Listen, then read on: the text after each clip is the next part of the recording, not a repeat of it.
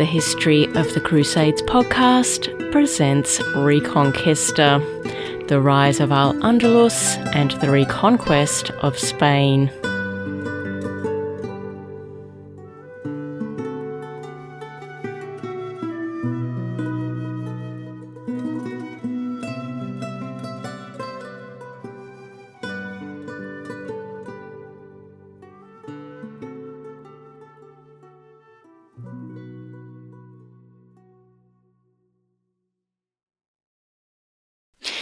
Episode 24 Al Mansur, Part 2.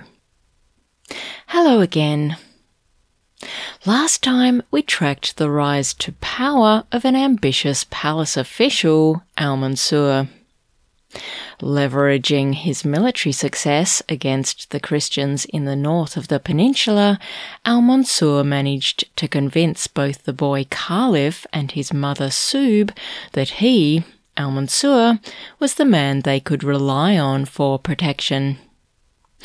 The form of protection which Al Mansur provided was effective imprisonment and isolation of the young Caliph inside a sumptuous new palace which Al Mansur had ordered to be constructed near Cordoba. Al Mansur then arranged to have the Caliph's top administrative official, Jafar al Mushafi, imprisoned and later killed. Now, the only person standing between Al Mansur and total control of the caliphate was his elderly father in law, the military commander, Ghalib. By this time, it was pretty clear to anyone with a working brain what Al Mansur was attempting to do, and not surprisingly, those unimpressed by Al Mansur's blatant power grab began workshopping ways to prevent him from seizing control of the caliphate. This was easier said than done. Al Mansur had worked tirelessly since the death of Al Hakam II to consolidate his power base, and he had loyal supporters in almost every section of the administration. Men who could report any instances of disloyalty back to Al Mansur and work to stamp out any spot fires of rebellion. The most successful of the anti Al Mansur insurrections occurred in the year 978. A group of top ranking palace officials, along with some members of the religious elite, decided that the only way to rid the caliphate of Al Mansur would be to first rid the caliphate of the caliph. Young Hisham II was now 12 years old and was clearly completely under the thumb of Al Mansur, who kept him cloistered inside his palace, only letting him out for ceremonial occasions. The group of insurrectionists decided that one of their supporters, a eunuch, would murder the caliph, while the remaining members of the group would work to remove Al Mansur from power. However, the attempt to kill the Caliph was thwarted by one of Al Mansur's loyalists. The eunuch drew his knife in the presence of the young Caliph and was about to move forward and stab the boy when the loyalist tackled, then disarmed him. Al Mansur was advised about the assassination attempt. He ordered those directly involved to be put to death immediately, then singled out one of the plotters, a highly respected judicial officer, to be publicly crucified. Deciding that the failed assassination provided an excellent opportunity to clear out the rest of his opponents from the administration, Al Mansur then turned his attention to the military. His main target was a man called Abdurrahman al Rumahis, a loyal ally of Ghalib, who was in command of the Caliphate's navy.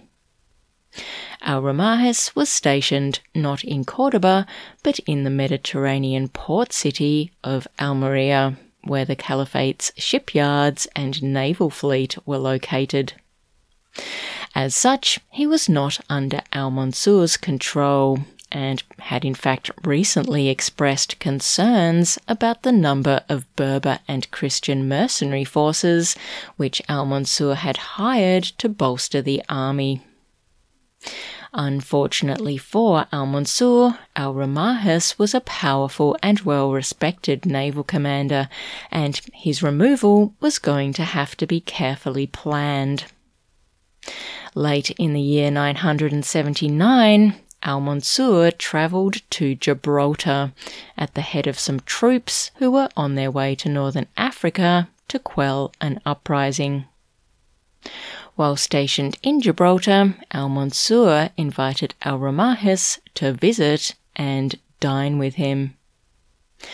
Al Rumahis accepted the invitation, but one of the dishes he was served was sugared chicken, with the sweetness designed to disguise the vast quantities of poison which had also been mixed into the dish. An unwell Al Rumahis departed from Gibraltar the following day and died shortly after arriving back in Almeria. Al Mansur wasted no time in taking advantage of the situation. He quickly stripped the deceased naval commander of his wealth and assets, then placed his own loyalist in command of the Caliphate's naval fleet. The fact that Al Mansur had poisoned the Caliphate's most senior naval commander, effectively eliminating him and replacing him with his own man, became common knowledge in military circles. As such, the overall commander of the Caliphate's military forces, Ghalib, was no longer able to ignore the actions of his son in law. In an attempt to address the issue, Ghalib summoned Al Mansur to the fortress where Ghalib was currently based. Al Mansur complied, and the two men met inside the castle. Now, unfortunately, few details are available about exactly what took place at this meeting. One thing we do know is that it ended badly with the elderly Ghalib apparently losing his temper and attacking Al Mansur with his sword, an action which resulted in Al Mansur losing a couple of fingers and sustaining a nasty cut to his face. The wounded Al Mansur managed to escape from the castle without incurring any further injuries, but the battle lines were now drawn.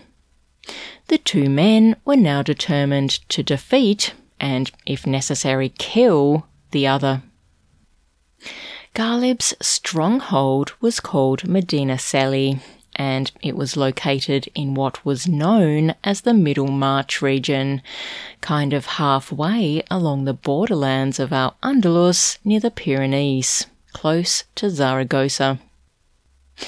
Ghalib immediately began rustling up some troops and shored up his defences, preparing for a possible invasion. He was right to do so.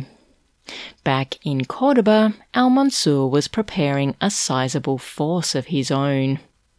Consisting largely of Christian and Berber mercenaries who were loyal to their paymaster Al Mansur, as well as some Muslim troops loyal to the young Caliph, Al Mansur marched his army northwards late in the year 980.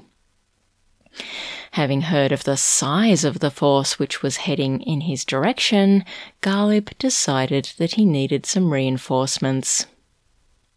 With his options limited, he approached the Christian rulers in the north for assistance. The current kings, Ramiro III of Leon, Sancho II of Navarre, and Garcia Fernandez, the Count of Castile, were happy to help, perhaps sensing that a civil war breaking out in Al Andalus could only be a good thing so far as they were concerned. The conflict between the two sides kicked off in spring of the year 981 when Al-Mansur's forces attacked a town in the Middlemarch region. Ghalib's forces emerged victorious.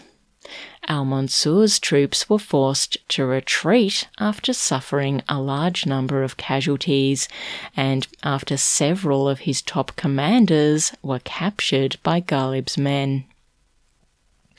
A couple of months later, Al-Mansur's army went on the attack once again, and this time it was successful. Their target was a fortress around 15 miles to the west of Ghalib's personal stronghold, Medina Celi. The elderly Ghalib personally led his troops into battle, managing to break the left and right flanks of Al Mansur's forces. However, when gathering his men to launch an attack on the central column, the section personally commanded by Al Mansur himself, disaster struck. Without having suffered any injury, the elderly Ghalib, who after all was in his 80s at this stage, died. As pointed out by Brian Catlos in his book Kingdoms of Faith, it's unclear whether Ghalib died due to exhaustion or old age, but the shock of seeing their commander drop dead on the verge of victory meant that the troops under his command broke their lines and began milling around in confusion. Al Mansur rallied his forces into attacking the bewildered and leaderless men from Ghalib's army, which caused them to flee in a chaotic and disorderly retreat. Al Mansur then ordered his army to pursue, attack, and kill members of the disintegrating army without mercy. The death toll from Ghalib's forces was immense. Among the losses was King Ramiro III of Leon.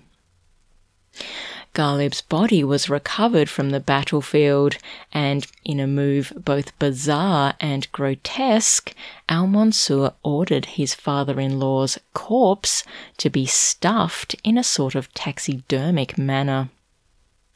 More specifically, he was skinned, then cotton was stuffed into the skin. The gruesome result was then ordered by Al Mansur to be hung on a crucifix, which was then affixed to the main gate of Al Mansur's new palace near Cordoba. With this stomach churning act, Al Mansur had achieved his goal he had eliminated all his main enemies and was now free to rule over Al Andalus without any limitations, taking for himself the title of Al Mansur, which means the victorious, a name which we have been using for him since the beginning. Al Mansur set himself up in his palace Medinat al Zahira and began his rule of Al Andalus. Now, this was easier said than done. Al Mansur's primary, or perhaps only, goal was to maintain his grip on power, but to do this required a delicate balancing act. To maintain legitimacy, he needed the facade of the caliphate. His plan was to encourage the pretense that the young caliph, Hisham II was the ruler of Al Andalus, a fallacy which everyone knew to be exactly that. The flimsy facade, though, was enough to keep a lid on the rumbling discontent of the Arab elite of Al Andalus.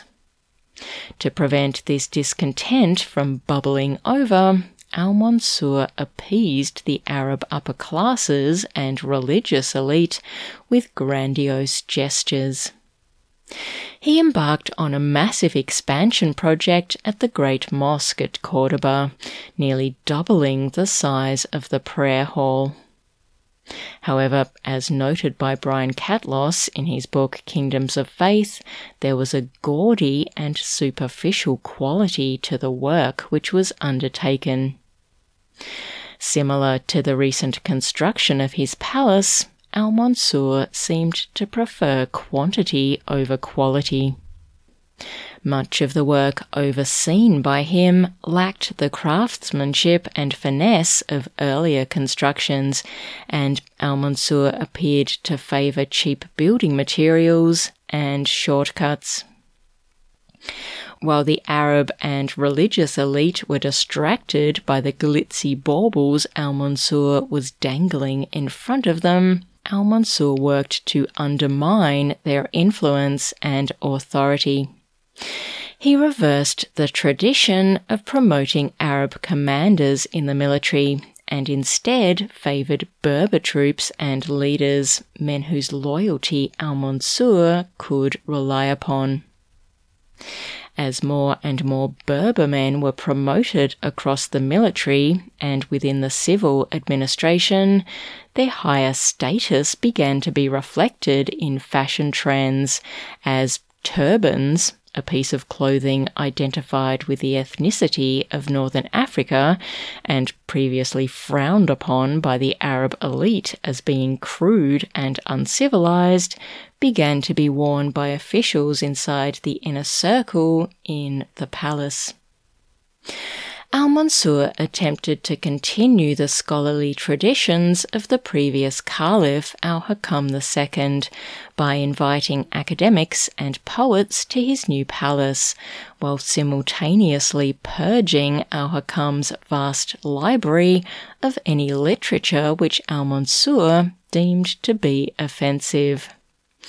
These included Christian texts and anything which could be seen to be supportive of pagan traditions, such as ancient philosophy, astrology, and non Islamic science.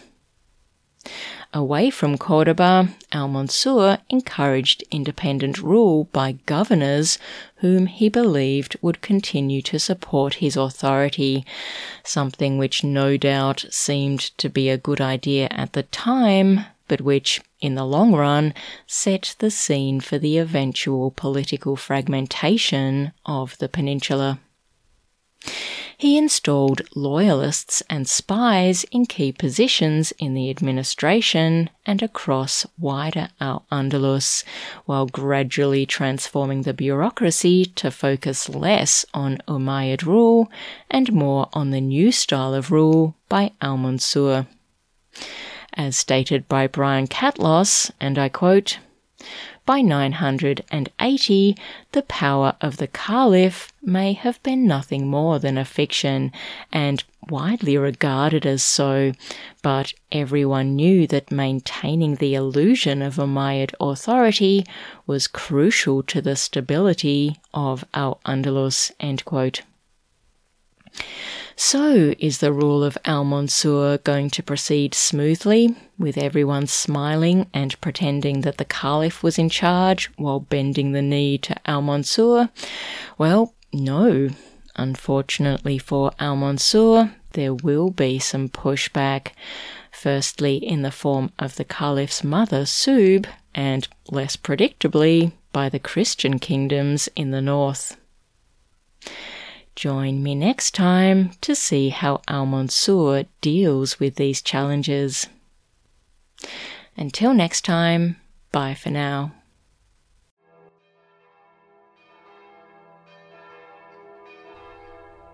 This podcast is powered by Patreon. If you can spare $1 per month and would like to support this podcast, go to patreon.com and search for History of the Crusades. Or go to our website, crusadespod.com, and click on the Patreon link. Your $1 contribution will mean you get access to an extra episode every fortnight on topics related to the Crusades and it means that you are powering the History of the Crusades podcast. Thank you to all who have signed up so far.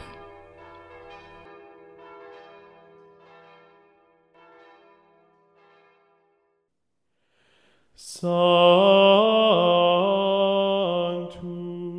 Sanctus, Sanctus.